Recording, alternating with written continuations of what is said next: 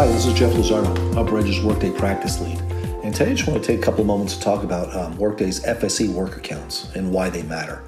Um, we just put out a blog about this piece, but just wanted to cover a couple things here, right? So one is the, the different categories they have. So if you're looking at licensing Workday, you're going to have to break out your, your enterprise workers into the different categories. Kind of some of the standard ones are salaried workers, hourly workers, part-time workers, contingent workers. Those tend to be kind of the big four we've always seen. And then there's some other ones um, that get thrown in there as well. The key being is what they look to do is to break down your workforce. This would count for like all the core HCM or finance solutions. And, and some of them again can be uh, the ones that aren't core per se can can be different the way they calculate the FSEs based on who's using it. But generally speaking, it's on overall enterprise level of employees.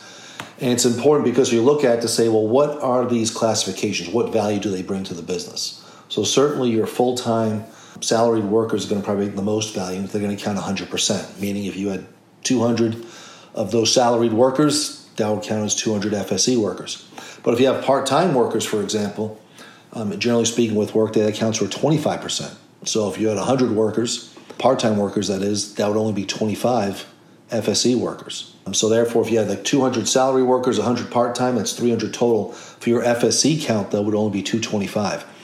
The reason why I mention this is it's important to really look at your organization, how you categorize workers, and how you break them down. One, it can give you obviously cost savings up front. Two is there's flexibility, um, even to change some of the definitions. So even if you don't kind of fit exactly into the definitions that Workday has, again, based on making the business case for how those workers work and why they should be in a certain category, or create their own category, um, or at least count for less than a full time FSE, um, you have flexibility there. It's also one of the ways with which Workday has um, or uses that flexibility to reduce pricing to make things more competitive. Um, so, very important that you look at your workforce and break down those workers into the categories. Look at what those definitions are based on the value they provide. You know, for example, you might have warehouse workers. You know, again, they provide a lot of value, obviously, but maybe not to the full time of your of your full time employees. Um, or you might have field workers um, or seasonal workers for the holidays. So, all those ones, the percentages can vary and it can be very helpful.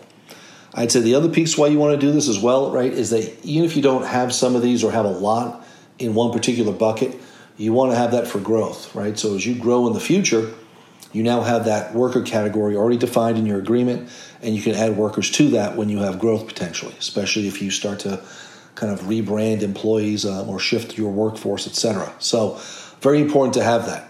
So I always say, you know, the key variables when you look at the FSEs are one, make sure you look at all the different worker categories.